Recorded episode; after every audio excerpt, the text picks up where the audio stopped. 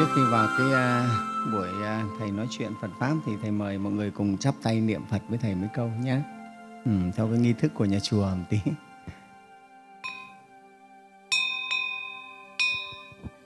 Nam mô Phật Bổn Sư Thích Ca Mâu Ni. Nam mô Phật Bổn Sư Thích Ca Mâu Ni. Nam mô Phật Bổn Sư Thích Ca Mâu Ni.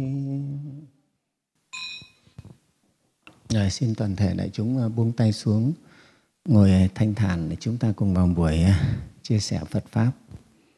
Trước hết là Thầy Thế Minh rất là hoan hỉ nay được đón cả ba phái đoàn, các quý Phật tử cùng anh chị em, cán bộ, công nhân viên của ngành ngân hàng về thăm chùa, lễ Phật, và đặc biệt lại có cái nhu cầu muốn thỉnh chư Tăng chia sẻ giáo lý nhà Phật một chút.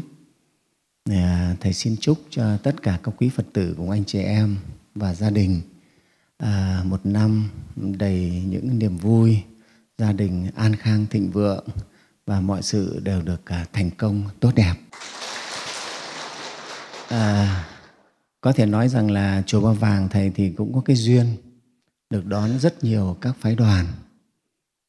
Các Phật tử thì không nói rồi, gần như là trong nước từ miền Nam cho đến miền Trung, miền Bắc về rất là nhiều. Thế còn anh chị em là cán bộ công nhân viên chức trong các ngành nghề, vào cán bộ công chức, ngành ngân hàng về đây cũng nhiều. Đấy, trước đây là phái đoàn của Thống đốc, hồi anh Hưng cũng về đây, rồi anh Tú, rồi anh em cũng về chùa, rất là duyên. Thưa với tất cả các Phật tử cùng anh chị em, nhà Phật ấy thì lại nói đến tâm. Đạo Phật là đạo của tâm, mà tu Phật tức là tu tâm. Nghe không? Nói tu Phật tức là tu tâm.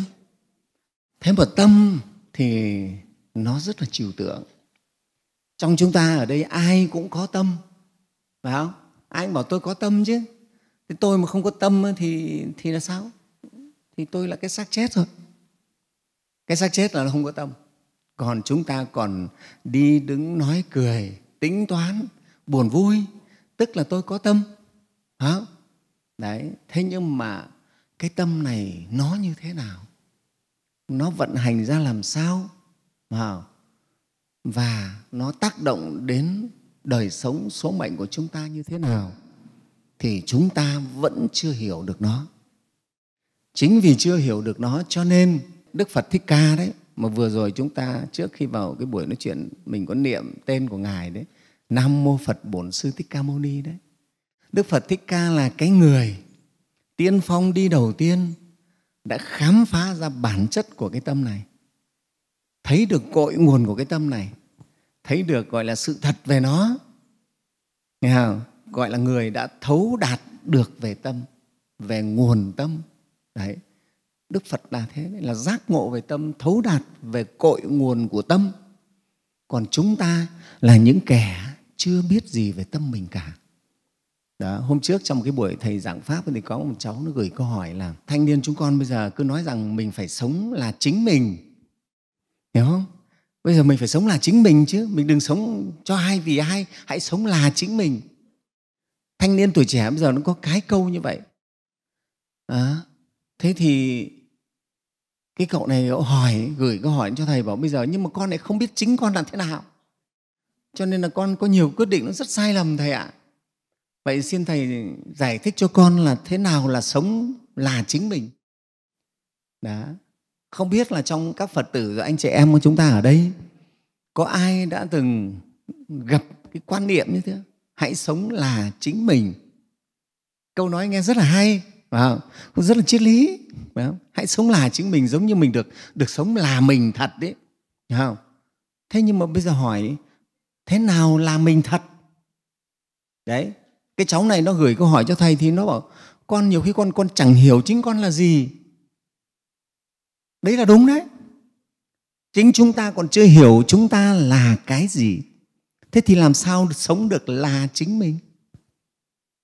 Thầy phải giải thích cho cháu ấy cái câu hỏi đấy. Thì thưa với tất cả các Phật tử cùng anh chị em là quả thật chúng ta chưa biết chính chúng ta là cái gì đâu. Đấy.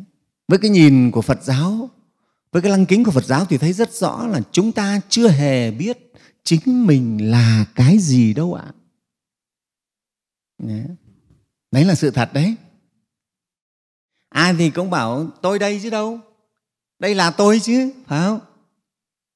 Đây là tôi còn gì đấy, cái bản mặt của tôi nó đây, chứ còn tôi là đâu nữa. Nhưng thưa mấy anh chị em, hiểu sâu một chút ấy, thì mới thấy thật là đây vẫn chưa phải là mình. Hả? Nếu bảo mình ấy, là cái thân này, thế thì mình là cái thân với hình dáng cao 1 mét. Ví dụ mấy chị em đây là cao 1m65 chẳng hạn, phải không? Thế thì bây giờ đưa cái ảnh cái lúc mà mình ấy, mới có 2 tuổi, 3 tuổi, chập chững biết đi đấy. Lúc ấy mình mới cao có mấy chục phân thôi. Thì hỏi cái đứa bé đấy nó là ai? Nếu bảo đây là tôi, cái thân này 1m65 này là tôi, thế thì cái đứa bé mà mới cao chưa được mét đấy là ai? Cách đây mấy chục năm trước. Thế tại sao cũng bảo nó là tôi? Ô thế thì tôi 1m65 với tôi mới có mấy chục phân đấy cũng là tôi à? Mới một cái lúc thì tôi mới nặng có hơn chục ký thôi. Bây giờ mình 60-70 ký, phải không? Thế thì không phải. Nếu tôi là cái này gọi là tôi, cái thân này gọi là tôi, cái mặt này gọi là tôi. Thế thì lúc mà cái mặt mà gọi là vẫn còn búng ra sữa đấy là ai? Và cái mặt bây giờ nó đầy vết chân chim này là tôi, thế còn cái mặt ngày xưa búng ra sữa thì chắc chắn không phải là tôi chứ. Anh chị em thấy không? Đấy. Nếu chúng ta nhìn cho đúng tư duy đúng thì quả thật mình nhận cái thân bây giờ là tôi, thì cái thân cách đây mấy chục năm trước không phải là tôi. Phải không? Thế thì mình thấy là như vậy không đúng rồi. Đó. Thế cho nên cái nhìn của Đạo Phật mới thấy ngay cái thân của chúng ta đây này, cái thân thể của chúng ta đây mà còn chưa phải thật là ta, chưa phải thật là chính mình đâu. Nhà Phật thì nhìn thấy thấu đáo cái chỗ này lắm. Cho nên Đức Phật mới dạy thân này không phải là ta, nghe không? Nó không phải là của ta. Chúng ta luôn luôn nghĩ đây là thân của tôi, và còn nghĩ thậm chí gọi là nặng hơn ở đây là thân này chính là tôi, gọi là của tôi còn nhẹ một chút, còn nặng hơn là nói thân này là chính tôi. Thế thì thân này là của tôi cũng lại không đúng đâu, thưa các Phật tử với anh chị em. Thầy Thế Minh phân tích để mọi người thấy, nói thân này là của tôi không đúng chút nào. Đó. Vì thân này thật chất là thân mình vay mượn. Toàn bộ cấu tạo của cái thân này là chúng ta vay mượn. Từ khi chúng ta ở trong bụng mẹ là ta đã mượn gì? Mượn tinh cha, mượn trứng mẹ rồi. Chứ có cái gì là của mình đâu. Đúng không? Ta mượn đấy chứ. Trong kinh Phật gọi là tinh cha huyết mẹ kết hợp mà nên hình hài. Thế là ta mượn đấy chứ. Rồi khi mà nó thành hình cái trứng mà được thụ thai rồi đó, nó thành hình thì bắt đầu ta mượn gì? Máu của mẹ. Cứ thế ở trong bụng mà hút máu mẹ, toàn mượn máu mẹ để mà sống thôi, mà biến thành cái thân này thôi. Rồi mọc ra đầu, ra chân, ra tay, ra mắt chứ. Đấy là mượn máu của mẹ, uống máu của mẹ đấy. Đúng không? Rồi đủ 9 tháng, 10 ngày rồi thì xuất thai. Ra ngoài thì bắt đầu lại mượn sữa của mẹ. Vào bú mớm mấy năm trời, rồi sau là ăn cơm. Cơm là mượn gì? Mượn ở bên ngoài hết á. Thật sự ăn cơm uống nước toàn là mượn đấy chứ. Có cái gì là của mình đâu mà mình nói thân này là của tôi. Anh chị em các Phật tử thấy đúng không? Xét cho kỹ là như vậy. Thân này nói là của tôi là chúng ta rất mê lầm đấy. Mà Đức Phật gọi cái đấy là cái vô minh, gọi là số 1 đấy. Vô minh tức là hiểu sai, hiểu không đúng. hầu như tất cả người trên thế giới này đều quan niệm, đều tư duy, đều nghĩ rằng thân này là của tôi. Đều nghĩ thân này là của tôi. Thế nhưng mà xét cho thật ra thì thân này chẳng có cái tí nào là của tôi cả. Từ lúc ở trong bụng mẹ đã không phải của tôi rồi, đã là mượn rồi, là vay rồi. Còn đến lúc ra ngoài thì vay hoàn toàn mình thấy rất rõ rồi. Áo quần này cũng mượn ở ngoài đắp vào chứ, phải không? Đấy, cơm ăn nước uống là toàn mượn ở ngoài thế đấy chứ. Chứ cái thân mình lúc đầu mới đẻ ra nó có 3 kg, bây giờ nó lên 60-70 kg thì 57-58 kg đắp thêm vào đấy, mình thấy toàn là ở ngoài đắp vào. Có phải không? Lấy cơm lấy gạo đắp vào là mượn. Mà nhà Phật thì gọi là lấy đất mà đắp vào đấy. Cơm gạo kể cả thịt cá cũng là từ đất mà ra đấy. Cho nên nhà Phật gọi lấy đất mượn tứ đại đắp vào. Thế mà cứ xưng xưng là thân của tôi. Chúng ta cứ dưng như vậy đấy. Nó lạ đấy. Cho nên ấy, Đức Phật dạy gọi là trừ cái vô minh đầu tiên đi, cái sai lầm, cái hiểu lầm đầu tiên là trừ cái thân này không phải của tôi. Đấy, người nào mà gọi là tìm hiểu đạo Phật một chút ấy, là phải tư duy thân này không phải là của tôi. Và Thầy Thế Minh ấy, và Chư Tăng đi làm lễ cho các cái đám tang ấy, đều phải nhắc cho các vong linh này, vong linh ấy, hãy nhớ thân này không phải là của vong linh đâu. Vong linh đứng cạnh các thầy biết cái thân nó nằm đấy, nó không phải là của mình đâu. Anh chị em với các Phật tử thấy là vì nó không phải của mình, là cái thân đi mượn, đi vay. Nhà Phật gọi là thân này là thân vay mượn. Mà cái luật của vay mượn ngành ngân hàng là thế nào nhỉ? Vay rồi phải trả chứ làm gì nữa, chuyện không trả quỵt cũng không được, quỵt thì vẫn mắc nợ. Ngành ngân hàng đấy không? Thân này là thân vay mượn, vay mượn rồi thì sẽ có ngày phải trả. Chỉ có cái gì nó thật là của mình thì mình mới không phải trả đi đâu thôi. Còn vì nó không phải là của mình vay, mình mượn, cho nên đến kỳ là phải trả. Đấy, giống như vay ngân hàng, đến kỳ là phải trả. Trả vốn rồi trả lãi, trả gốc trả lãi. Cái thân này chúng ta vay rồi đến kỳ 70 năm, 80 năm, hết hạn rồi, hết kỳ rồi, phải trả. Thịt xương của mình ấy là mượn từ cái chất của đất mà vào. Máu của mình là nước mà vào. Cho đến kỳ trả là ta lại trả về hết. Xương thịt lại tan về với đất. Phải không? Máu, nước mắt trong người mình ấy, lại trở về với nước thôi. Nó vậy đấy. Phải trả hết. Đó, cho nên các thầy bao giờ đi đám tang cũng phải nhắc các vong linh nhớ nhé. Thân này không phải của vong linh đâu, mượn đấy. Đừng nghĩ, đừng tưởng bở thân này là của tôi, là của mình sai rồi. Cứ nghĩ là của tôi cho nên rất là khổ. Nhưng mà phải hiểu nó không phải là của mình. Thứ hai, một cái mê lầm nữa là chúng ta lại nghĩ thân này là chính tôi. Đấy. Thầy nhớ hồi mà thầy còn công tác, khi mà thầy hiểu giáo lý đạo Phật một chút, thầy mới nói với mấy anh chị em trong phòng, mà đạo Phật nói thân này không phải là chính mình đâu anh chị em ạ. Thế là có mấy cô bạn là dễ nảy lên bảo: ôi sao anh, tại sao lại bảo thân này không phải là chính mình nữa nào? Thân này không phải là em thì còn là ai?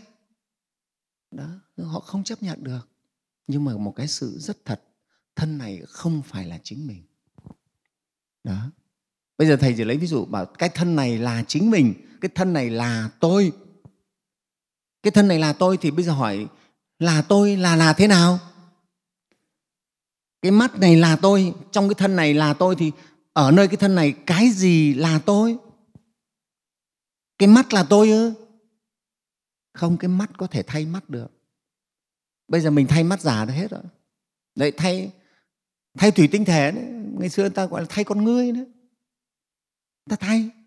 Bây giờ có những người ta thay cả hai cái con mắt giả luôn. Lúc ấy thì có phải là mắt đi là tôi nữa đâu. Phải không? Rồi răng này không phải, có phải là tôi không? Cái hàm răng này là tôi phải không? Không phải. Bây giờ thay răng giả hết cả hai hàm luôn. Tai cũng có thể làm tai giả. Còn mũi giờ chị em thì đi làm mũi giả rất nhiều. Phải không? Xẻo cái mũi cũ đi nâng lên đắp vào. Đó. Thế rồi còn nhiều thứ giả hết lắm. Nội tạng này thay làm giả hết. Ruột, dạ dày, ghép gan, thận, thay hết. Tim Thế giờ thầy hỏi là thay hết những cái thứ đấy thì còn cái gì là mình nữa đâu.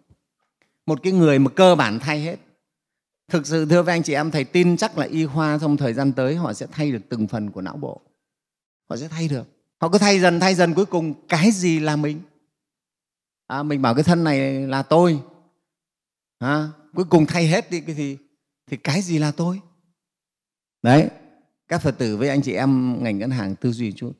Khi thay hết thì một con người thay hết toàn bộ, tóc cũng tóc giả nhé. Lông mày giả, mắt giả, mũi giả, răng giả, tim giả, tức là tim thay, thận thay, ruột dạ dày thay hết. Thế chân tay giả thì đơn giản rồi, chân tay giả thì rất nhiều rồi. Thế bây giờ thế một cái con người này thì gọi là ai? Có phải là anh An hay là chị Hoa ngày xưa không? Bị thay hết rồi. Phải không? Đấy, thế chúng ta thấy đúng rồi. Chúng ta bây giờ mới ngộ ra, đạo Phật gọi là ngộ ra cái thân này đúng là không phải là mình rồi. Vậy thì mình, thật mình là cái gì? Đấy, thầy vẫn quay lại cái câu hỏi của cái cháu bé, nó hỏi thầy thế nào là chúng con được sống là chính mình? Nhưng mình đã biết mình là cái gì đâu mà đòi sống là chính mình. Chính vì các cháu thanh niên bây giờ nó cứ bảo nó sống là chính mình, nó nghĩa là gì? Nó nghĩa là sống theo bản năng. Tất cả những cái đòi hỏi ham muốn của nó đòi thỏa mãn, nó bảo đấy là tôi được sống là chính mình. Nhưng đâu có phải đâu. Cho nên xảy ra biết bao nhiêu là chuyện, trộm cắp, tù tội, lường gạt, đều vì các cháu nó cứ nghĩ nó được sống là chính mình. Nó được nghĩ thế là tự do. Thích thể hiện thế nào là thể hiện. Thanh niên nam nữ bây giờ thích thể hiện nào, cho nên là nhiều khi đấy con gái bây giờ cũng thích thể hiện là chính mình, cho nên ra ngoài đường là ăn mặc nghĩa là gọi là không còn cái gì nữa. Thưa đại chúng, nam nữ thích thể hiện tình cảm, ra giữa đường phố mà thể hiện tình cảm luôn, chả quan trọng cái này. Với đấy gọi là tôi được sống là chính tôi đấy. Đấy, các Phật tử với anh chị em thấy hiểu rất là sai. Đối với đạo Phật chúng ta thì mới thấy biết rằng cái để sống được là chính mình cực kỳ là khó. Phải là những cái trình độ các bậc thiền sư rất là cao mới có thể sống là chính mình. Đấy, ông Khổng Tử ông nói sao? Đến 70 tuổi ông mới có thể tùy ý, tự tại, theo lòng mong muốn mà không trái đạo lý. 70 tuổi gọi là thất thập chi thiên mệnh. 70 tuổi ông ấy mới có thể tùy theo lòng muốn mà làm gì thì làm nhưng không trái đạo lý. Ông ấy lúc đấy mới gọi là ông ấy sống là chính mình được đấy. Hay Đức Phật Thích Ca cũng thế. Đức Phật Thích Ca của chúng ta là Ngài, dù Ngài làm cái gì, thầy nói vui là nhướng mày, chớp mắt, mỉm cười, một nhất cử nhất động của Ngài nó đều là đạo lý hết, đều thật sự là chính Ngài đấy. Thế còn chúng ta thì không lúc nào sống được là chính mình đâu. Mà đối với đạo Phật thì gọi là chúng ta đang sống là gì? Sống là theo vọng tưởng, theo nghiệp nó dẫn. Thưa với tất cả Phật tử và anh chị em, chúng ta cứ tưởng rằng những cái chúng ta thích đấy là chúng ta thích. Phải không? Những cái chúng ta muốn là chúng ta muốn. Nhưng mà thật sự thì lại không phải. Thầy Thế Minh xin thưa với tất cả đại chúng rằng những cái mà chúng ta thích, chúng ta muốn đấy, đó là nghiệp. Nhà Phật gọi là nghiệp. Nghiệp nó khiến chúng ta phải thích cái này, phải muốn cái kia. Các Phật tử thì nghe đến từ nghiệp rồi, đúng không? Anh chị em ngành ngân hàng có nghe chưa? Nghiệp, nghề nghiệp, nhưng mà đây nghiệp trong đạo Phật đấy, là gọi là nhà Phật gọi là nghiệp, nghiệp báo. Cụ Nguyễn Du của nói là đã mang lấy nghiệp vào thân ấy mà cũng đừng trách lẫn trời gần trời xa. Vào thiện căn ở tại lòng ta mà chữ tâm kia mới bằng ba chữ tài. Cái chữ nghiệp này là như vậy đấy. Mỗi chúng ta sinh ra đời này đều mang theo một cái nghiệp. Cái nghiệp này là một cái dạng năng lượng từ vô lượng kiếp chúng ta tạo ra, và nó chi phối cuộc sống của chúng ta trong kiếp này. Cho nên anh chị em nhớ, thầy nói là cái mình thích ấy, nhiều khi hoàn toàn là nghiệp nó thích. chứ không hẳn đã là do mình thích đâu. Ví dụ thầy nói là Chí Phèo nhìn thấy cô Thị Nở là thích rồi, chứ còn cho một cô hoa hậu hoa khôi chân dài chưa chắc mà Chí Phèo đã thích đâu, phải không? Vì cái nghiệp của Chí Phèo nó chỉ thích cỡ cô Thị Nở, phải cái miệng ngây cười như thế, mấy cái răng gọi là khấp khảnh thế nó mới lại hợp gu mới thích đó. Chứ cho cô hoa hậu bây giờ vào chưa chắc, bảo Chí Phèo chọn chưa chắc đã chọn đâu. Nó vậy đấy, chúng ta thấy nghiệp không? Cho nên vợ chồng bây giờ cũng thế, nghiệp nó vồ đến nhau đấy, phải không? Có rất nhiều chàng trai rất đẹp trai nhưng mà lấy cô vợ rất là xấu, gọi là lệch nhau, gọi là cực kỳ luôn đấy. Chồng mà gọi được điểm 10, vợ khi chỉ điểm 3 thế. Thế nhưng mà nghiệp ạ, khổ nghiệp nó khiến nhìn thấy cô là thích, không hiểu sao, phải không?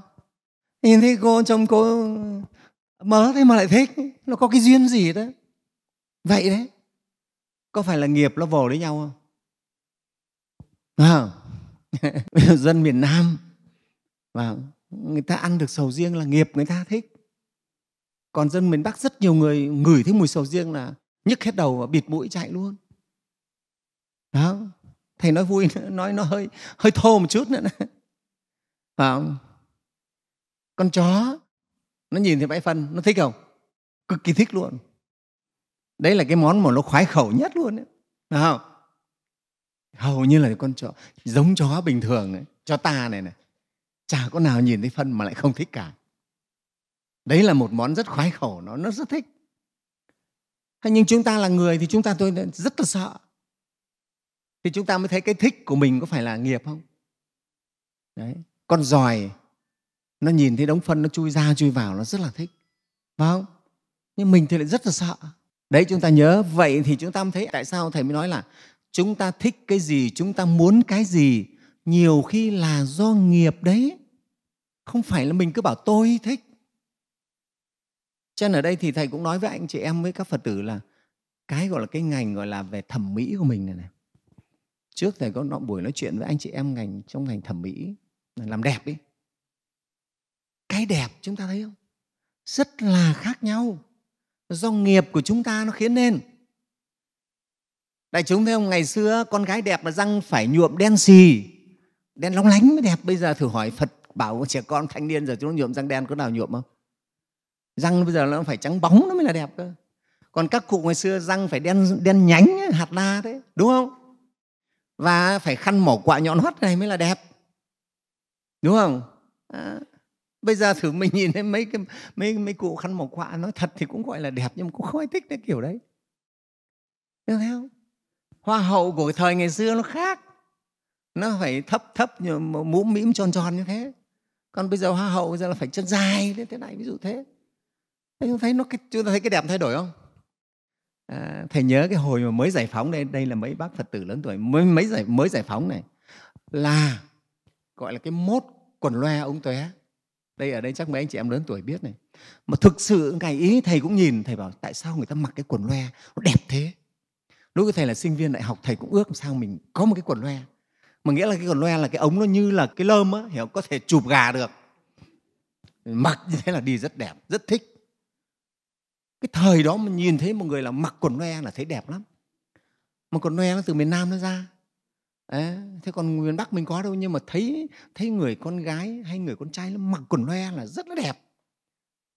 Một thời thì lại hết cái mốt đấy, không thấy đẹp nữa. Một thời nó đi dép tông Thái là cực kỳ đẹp. Dép tông Thái rất là đẹp. Thích cái dép tông Thái, nó gọi là mũ cối là tông Thái. Ông là nhất rồi đấy. Con gái là gặp anh chàng trai là có mũ cối đi tông Thái. Rồi là quần bộ đội K84 là thích lắm. Thấy là đẹp lắm. Bây giờ có thanh niên nào nó diện mấy cái thứ đấy mà cho đẹp nữa đâu. Đại chúng có thấy không? Mốt nó thay đổi, cái đẹp nó thay đổi. Vậy cái đẹp nó thay đổi đấy là do cái gì? Do nghiệp của chúng ta nó thay đổi. Cái nghiệp của chúng ta nó thay đổi. Cái mắt của chúng ta nó thay đổi. Thầy nói ví dụ như mắt của con cua. Đại chúng thấy con cua mắt nó dựng lên, nó lồi ra này. Mắt con cua chắc chắn nó nhìn cái đẹp khác với mắt con người. Nó không thấy đẹp giống của con người đâu. Khác. Đó. Thế cho nên chúng ta thấy à, cái mà mình thích, cái mà mình muốn nó là nghiệp chứ không phải là mình. Phải không? Là nghiệp đấy. Cho nên có rất nhiều người hồi bé rất thích ăn cái này, nhưng lớn lên tự nhiên cái nghiệp mình nó đổi lại không thích cái món đấy nữa, rất là chán. Rất là chán. Đó. Đấy hoàn toàn là nghiệp đấy, thưa với anh chị em. Vậy thì chúng ta thế nào là sống được là chính mình? Như vậy tất cả những cái ta thích, ta muốn là nghiệp, nó thích, nó muốn, đã phải là mình đâu. Cho nên thanh niên bảo tôi muốn sống thể hiện, tôi muốn thể hiện những cái tôi thích, tôi muốn, nhưng cái đấy có phải là tôi đâu. Là nghiệp của tôi, cái nghiệp ấy nó muốn đấy. Cái nghiệp nó khiến tôi như thế, chứ có phải là tôi đâu. Cho nên chúng ta thực sự chưa được sống là chính mình đâu, thưa với anh chị em. Phải tu nhiều lắm, phải luyện, phải rèn nhiều lắm mới có thể sống được là chính mình. Đấy. Chúng ta thấy không? Nếu gọi là chính tôi á, tôi nó phải là một cái gì đấy, nó phải là một cái gì đấy nguyên vẹn nhất như. Chứ tôi gì mà sáng thì yêu, chiều thì ghét. Thế đây đâu phải là tôi. Phải không? Sáng thì hiền từ như Bồ Tát, chiều thì sân si như La Sát á. Phải không? Thế làm sao gọi là tôi được? Có tôi sao mà lắm mặt thế? Phải không? Nó chỉ là một thôi chứ. Tôi phải là một. Thế tại sao sáng thì như thế này, chiều như thế này? Cho nên mình mới gọi là điên đảo, gọi là thất điên bát đảo là thế đấy. Phật gọi là chúng sinh điên đảo. Điên đảo nghĩa là không có sống đúng mình. Đó. Thế thì thưa anh chị em, quả thật không đơn giản. Vậy đạo Phật Thầy nói hôm nay ấy, nó hơi triết lý một chút, nhưng mà để chúng ta thấy cái chiều sâu của đạo Phật là gì? Là để cho chúng ta được sống trở lại con người chân thật chính mình. Chứ nói đạo Phật là gì? Nói đạo Phật là đạo tìm lại chính mình. Đạo Phật là con đường để tìm lại chính mình. Và đúng là được sống là chính mình. Còn chúng ta bây giờ đang chưa phải là chính mình đâu. Đấy, nói thật sự với anh chị em, nhiều khi chúng ta sống ở đời ấy, chúng ta phải sống theo người khác, phải sống theo phong trào, phải sống theo tập thể. Chúng ta phải đeo rất nhiều cái mặt, phải không? Chúng ta phải thế này, phải thế kia, chứ còn thật mình cũng không phải là như thế luôn á. Mà muốn thế. Và bên ngoài vẫn phải cười, phải nói, nhưng mà trong ruột thì có khi sầu, gọi là đứt gan. Đó. Thế thì chúng ta thấy ngay cái xã hội này nó đã khiến chúng ta sống càng không phải là chính mình rồi. Mình đã điên đảo lại còn bị một cái cuộc sống nó áp lực khiến cho chúng ta không được sống là chính mình đâu. Thật sự đấy thưa anh chị em, tại sao chúng ta căng thẳng nhiều, stress nhiều? Phật gọi là điên đảo. Thế thì chính con đường Phật Pháp là cái con đường giúp chúng ta được sống dần dần trở lại với chính mình. Mà muốn trở lại với chính mình thì chúng ta phải ứng dụng Phật Pháp vào tu tập. Cái chữ tu tập thì không phải cứ phải cạo tóc đi chùa như các thầy mới gọi là tu tập, mà ứng dụng Phật Pháp vào để chúng ta sống thì đấy gọi là chúng ta tu tập. Dù ở tại gia như các Phật tử cũng được. Và nếu ứng dụng tốt thì dần dần chúng ta sẽ được sống là chính mình. Và chúng ta khi mà được sống là chính mình rồi, nó rất là hạnh phúc. Đấy, nó gọi là chân hạnh phúc, là tự tại. Đấy, trong nhà Phật có cái câu là tự tại. Sống thế mới là tự tại. Còn chúng ta bây giờ có tự tại đâu. Chúng ta không tự tại, chúng ta hoàn toàn là bị nghiệp nó sai khiến. Nghiệp nó khiến mình phải thế này, khiến mình phải thế kia. Đó, nghiệp đấy thưa anh chị em. Đó. Lúc yêu nhau cũng là nghiệp, nó khiến nhìn nhau là thích. Lấy nhau về rồi nghiệp nó lại khiến cho phải ghét nhau, lúc ấy lại chán nhau. Đó. Bao nhiêu cái yêu ngày xưa bây giờ thì lại muốn vứt đi hết. Tại sao thế? Lạ lắm thưa với anh chị em. Đó. Cho nên rất nhiều người cứ bị cái tâm này nó xoay vần, nó làm cho mình xoay vần. Và mình cứ tưởng đấy là mình nhưng không phải đâu ạ. Bản thân Thầy Thế Minh trước đây chưa tu cũng thế, cũng rất là thấu cái chuyện này. Có những lúc mình muốn lắm, mình cứ tưởng thật là mình muốn. Nhưng rồi đến lúc nó qua đi thì mình thấy cái muốn ấy nó chả là cái gì cả. Hóa ra cái muốn đấy là một cái thứ nghiệp. Và có những lúc ta gọi là ta yêu say đắm, ta nghĩ rằng thiếu người này là ta chết được á. Đấy, tưởng rằng thiếu người này là chết được. Tưởng rằng người này là mạng sống của mình luôn á. Thế nhưng mà đến nó qua rồi thì cũng lại thấy bình thường. Đấy, thưa đại chúng, cái gì cũng có thể đi qua nhá. Chúng ta thấy ở trên đời này Đức Phật dạy tất cả đều đi qua, tất cả đều vô thường hết. Đó, thế thì thưa với tất cả đại chúng, các Phật tử và anh chị em, Thầy Thế Minh muốn chia sẻ với anh chị em cái này để chúng ta hiểu một cái điều trên đời này là cái đạo lý Đức Phật dạy tất cả mọi cái đều là biến đổi, là vô thường.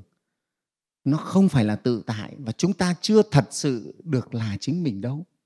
Quá trình để trở thành chính mình, để mình được sống với chính mình là một quá trình rèn luyện rất lâu dài. Nhà Phật gọi là tu dưỡng rèn luyện mới được. Như Đức Phật và các bậc thánh thì đấy, các ngài mới được sống là chính mình đấy. Còn chúng ta đang bị sống theo nghiệp nó chi phối. Thế khi nào chúng ta có tu dưỡng thì chúng ta bắt đầu mới chuyển nghiệp và làm chủ được nghiệp. Đấy, làm chủ được nghiệp mới sống được là chính mình. Còn chưa làm chủ được nghiệp thì chúng ta chưa được sống là chính mình đâu. Chúng ta vẫn bị sống theo nghiệp đấy. Nghiệp nó dẫn dắt hết.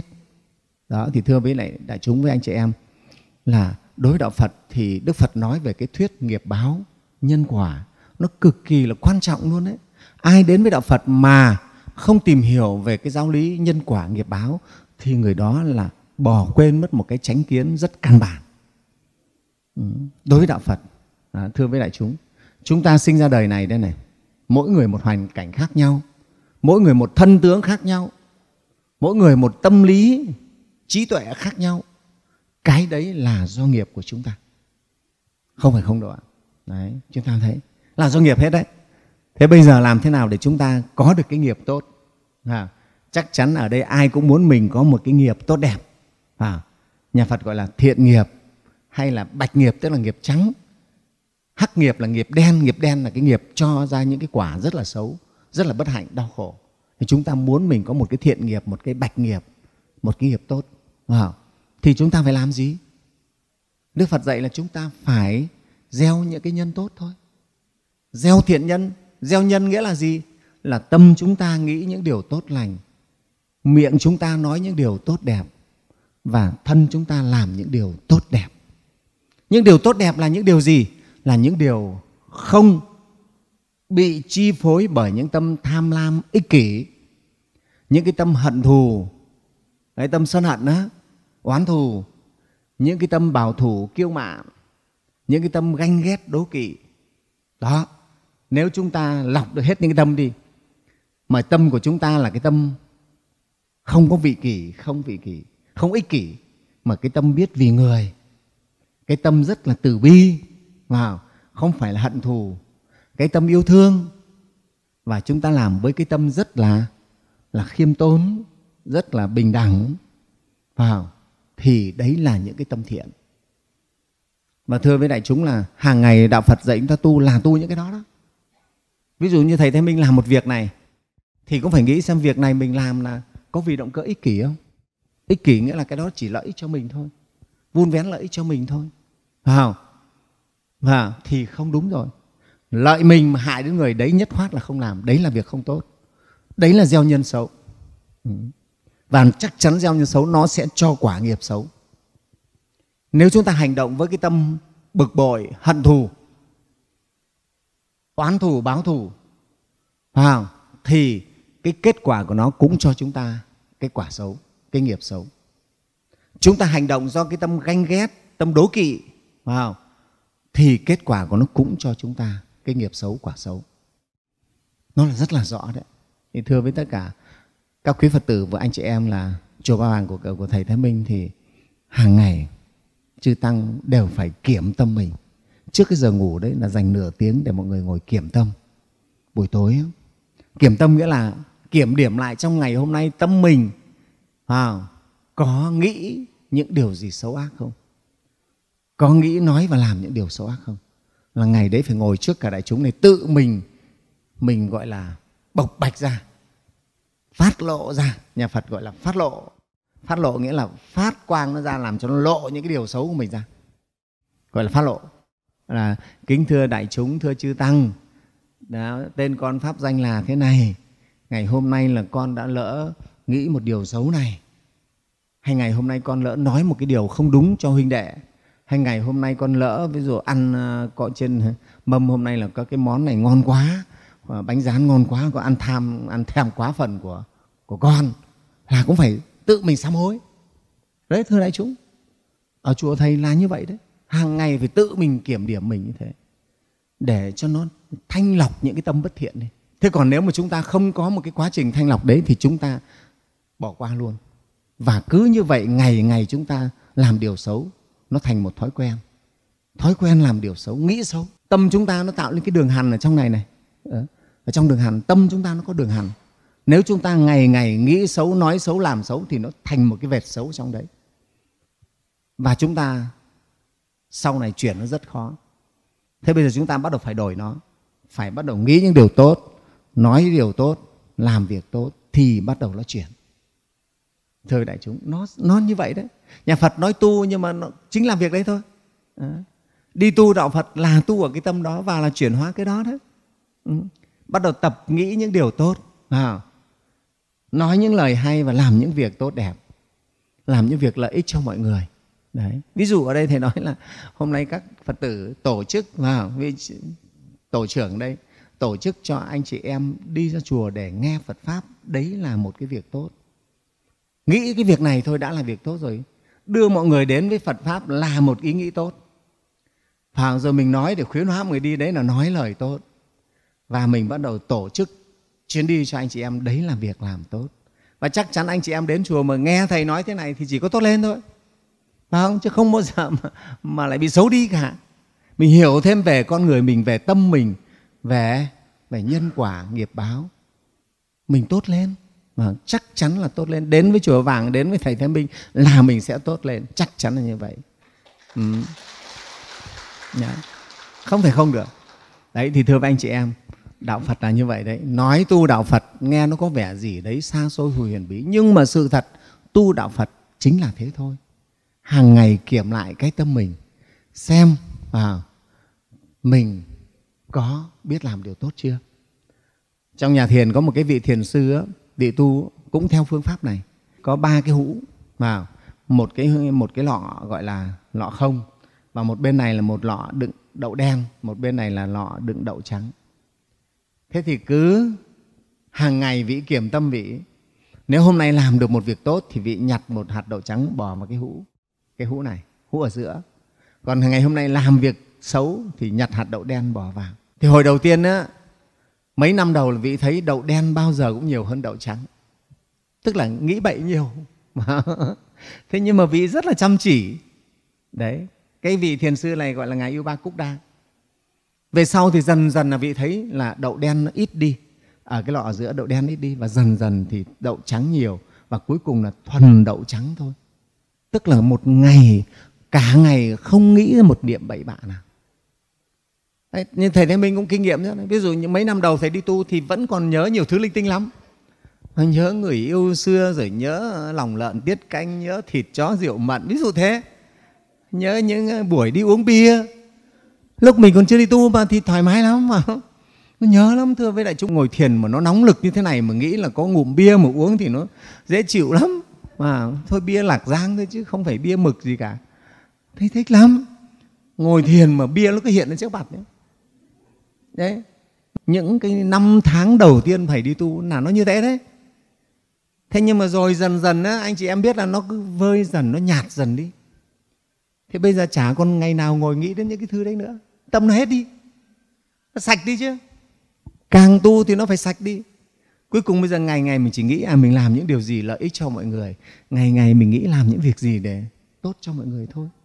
Những cái ham muốn trần tục, những cái tự nhiên nó vơi đi, nó hết đi. Nó là thật đấy ạ. Thầy nói là thầy nói rất là thật bằng chính kinh nghiệm của thầy luôn đó. Chứ không phải không đâu. Cho nên thầy nghĩ ra cái phương pháp kiểm tâm cho chư tăng là từ thầy đấy. Thầy tu là tự mỗi ngày thầy đều viết sổ kiểm tâm. Hôm nay mình nghĩ cái điều này bậy, hôm nay mình nói lời này bậy, hôm nay mình làm việc này không tốt. Mình kiểm mình và nhất khoát ngày mai mình sửa, quyết tâm mình sửa. Thế rồi vào là hết đấy. Tự nhiên đầu mình nó rất là sạch sẽ, nó không nghĩ bậy lung tung nữa. Nó là thật, cho nên thầy nói là có tu dưỡng, có rèn luyện thì tâm hồn mình nó sẽ trong sạch ra thật sự. Nó là thật đấy. Đó, thì thưa anh chị em, đấy thầy đang nói nói là đạo Phật và tu Phật đấy. Và như vậy thì mình mới được sống là chính mình. Chỉ khi nào chúng ta lọc được hết tất cả những cái tâm bất thiện ở trong tâm mình đi, lọc hết nó đi rồi thì lúc ấy mới thật là chính mình. Là chính mình thì cũng là Phật luôn đấy. Đấy, cụ Trần Nhân Tông cụ nói sao? Giờ mới hay Bụt chính là ta. Khi mà chúng ta lọc hết cái tâm bất thiện đi rồi thì cái ông Bụt thật nó hiện lên ở trong tâm mình. Khi tâm mình thật là trong sáng, thật là thanh tịnh thì ông Bụt thật ông hiện lên ở trong tâm mình. Thì lúc ấy mình lại chính là Phật đấy. Nó là sự thật đấy. Mà là Phật thì tức là sống là chính mình, là tự tại đấy. Cho nên chỉ có thành Phật mới thật sự là sống là chính mình thôi, anh chị em ạ, mới được là chính mình thôi. Còn chúng ta chưa thành Phật thì chúng ta đang bị sống theo nghiệp lực chi phối. Các Phật tử hiểu không? Vậy thì chúng ta phải gắng tu để dần dần làm chủ được nghiệp lực. Bắt đầu làm chủ được nghiệp lực là chúng ta được sống với chính mình nhiều hơn rồi đấy. Và khi nào sạch hoàn toàn nghiệp rồi thì chúng ta thật sự mới thật là chính mình và mới thật là Phật nhé. Thì hôm nay thì thời gian nó không có nhiều, thầy xin chia sẻ một chút như vậy. Có thể cái chủ đề này nó cũng hơi mới lạ và hơi cao, một số Phật tử nghe thấy nó cũng hơi khó, wow. Nhưng mà thầy nói những cái nó rất là thực đấy nha. Yeah.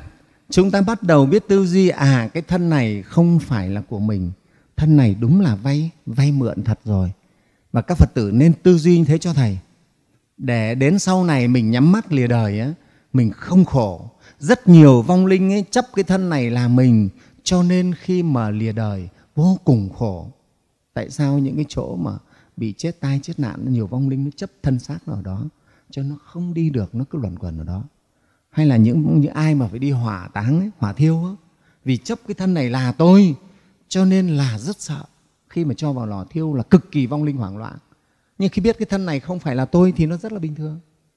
Đó, thực sự thầy nói cái này là nó là rất cần thiết cho tất cả mọi người, chứ không phải chỉ riêng Phật tử đâu. Mọi người nên hiểu, biết điều này. Nó lợi ích cho chúng ta lắm. Thân này không phải là của tôi, thân này không phải là chính tôi nhé.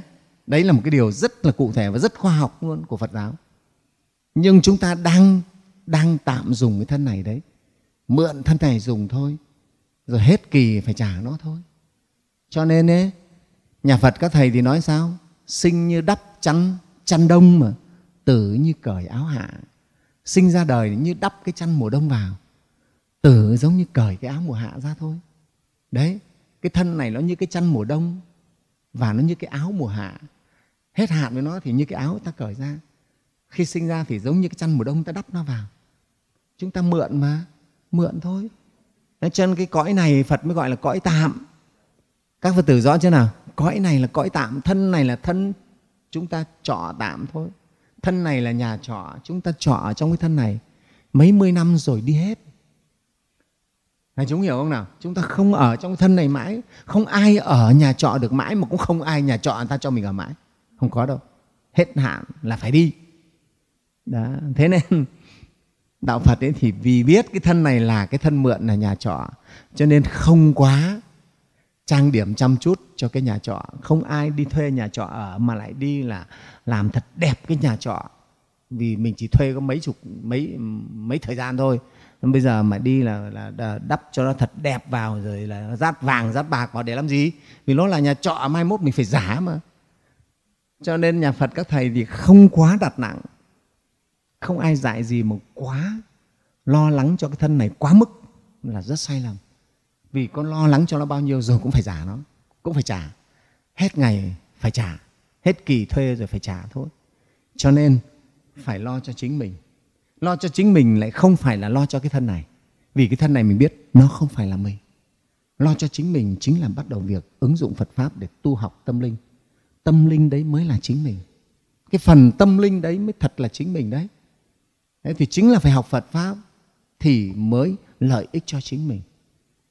Cho nên nhà Phật Đức Phật có dạy là gì? Dẫu lợi người bao nhiêu, wow, chớ quên phần tự lợi. Nhờ thắng chi tự lợi, hãy chuyên tâm lợi mình. Đấy, chuyên tâm lợi mình ở đây là gì? Là phải làm lợi ích cho cái tâm này này, tâm linh này. phải chăm sóc cái phần hồn của chúng ta đấy.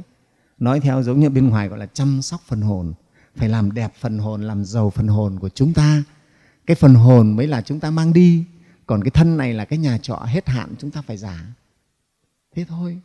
Tại sao mà chúng ta sống một đời 70-80 năm cứ dại dột đi lo cho cái nhà trọ này mà không lo một chút nào cho phần tâm hồn này?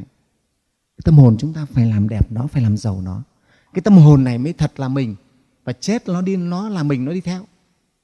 Sang đời sau, kiếp sau mà ta có một cái tâm hồn tốt đẹp thì tự cái tâm hồn đấy nó sinh cho chúng ta bao nhiêu cái cảnh tốt đẹp. Thưa với đại chúng, Thầy vẫn nói mà, tâm sinh ra tất cả mà. Đó, thế cho nên hôm nay là một cái cách làm giàu và một cái cách kinh doanh hay nhất đó là phải làm sao cho tâm hồn mình đẹp nhất, làm giàu tâm hồn mình, chứ đừng chỉ làm giàu cái thân này. Cái thân này chúng ta có tầm bổ cho nó thật là nhiều, rồi chúng ta đắp vàng, đắp ngọc vào nó thì đến chết nó cũng thối ra đấy thôi. Không có được cái tích sự gì cả, mà phải làm giàu cái tâm hồn này. Nhưng cụ Trần Nhân Tông cũng mới nói sao? Trong nhà có báu thôi tìm kiếm. Tức là cái tâm hồn này nó đầy châu báu rồi. Cái tâm hồn của cụ rất là giàu rồi. Cho nên cụ không tìm kiếm cái gì bên ngoài nữa. Trong nhà có báu thôi tìm kiếm mà, đối cảnh vô tâm mặc vấn thiền. Đấy, tức là khi mà tâm hồn chúng ta đã phong phú, đã giàu có, vào đầy đủ những cái phẩm chất tốt đẹp rồi thì thực sự không cần một cái gì bên ngoài đâu. Và người ấy sống ở đâu cũng hạnh phúc, thưa với anh chị em, với đại chúng. Cái người một cái nội tâm mà không phong phú, không giàu có thì cũng ngồi trên đống vàng vẫn khổ, sinh trong cái nhà cực giàu vẫn khổ đấy ạ. Nào, tại sao các thiền sư người ta vào núi, người ta ở có mình thôi mà người ta rất hạnh phúc, rất vui. Thế còn chúng ta thì rõ ràng sống giữa một cái căn nhà trang hoàng lộng lẫy, tiền của gọi là tiêu cả mấy đời không hết, nhưng sao mình vẫn khổ, mình vẫn buồn, mình vẫn chán, mình vẫn lo âu, mình vẫn sợ hãi. Thế còn các ngài trong rừng, trong rú ăn cơm thì chẳng có rau răm hạt rẻ, uống nước suối thôi mà các ngài lại rất là hạnh phúc luôn. Thầy Thái Minh nói cái này là nói với tất cả cái sự thật và tấm lòng mình, vì bản thân Thầy đã trải qua những cái trạng thái hạnh phúc như thế rồi. Thầy ở trong rừng rất là nhiều, thưa với anh chị em. Trong rừng đó, các sư chùa Vàng mình ở trong rừng, đi chân đất, ngày ăn một bữa cơm, ở trong một cái lều bạt thôi, nhưng mà nó rất là hạnh phúc luôn ấy. Thực sự đấy, rất hạnh phúc đó. Cái hạnh phúc nó khó tả lắm đấy, rất là khó tả. Chứ không phải là cái hạnh phúc là chúng ta đầy hết cả vật chất đâu. Thầy nói là vật chất chỉ là một cái điều kiện rất là nhỏ thôi của hạnh phúc thôi. Đó, chứ không phải là tất cả đâu. Nếu mà nhân loại xã hội chúng ta mà cho rằng hạnh phúc là do vật chất quyết định hết thì sai đấy. Thầy khẳng định là sai. Vì từ cuộc sống của các thầy không có một tài sản gì ngoài cái bình bát đi xin ăn với mấy miếng vải đắp người thôi. Nhưng mà tại sao các thầy lại có những hạnh phúc rất là hạnh phúc? Nói thật như vậy đấy. Thế còn chúng ta cứ nghĩ rằng phải có cái này, phải có cái kia mới hạnh phúc thì lại rất là sai. Cho nên hạnh phúc chính là nội tâm. Một nội tâm đã được làm giàu, một nội tâm đã được rèn luyện, một nội tâm đã đầy đủ các cái phẩm chất tốt đẹp thì người đó tự an lạc, tự hạnh phúc. Nhá. Rồi, hôm nay chia sẻ một chút như vậy. Thầy rất là mong ở đây là các Phật tử này, anh em ngành ngân hàng vừa rồi là áp lực rất nhiều, đúng không? Rất là cần có những cái lúc phút giây thư thái để cho mình khỏe cái tâm mình lên. Thực sự đấy, Thầy biết đấy, anh em ngành ngân hàng áp lực dữ lắm, vất vả lắm. Đấy, thỉnh thoảng anh Tú xuống đây có tâm sự, Thầy cũng thấy khổ, vất vả lắm. Cực kỳ vất vả.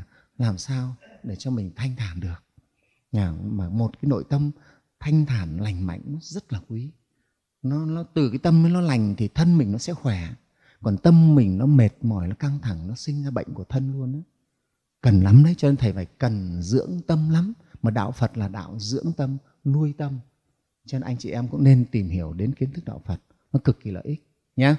Thôi Thầy chúc cho các Phật tử, anh em ngành ngân hàng có nhiều niềm vui.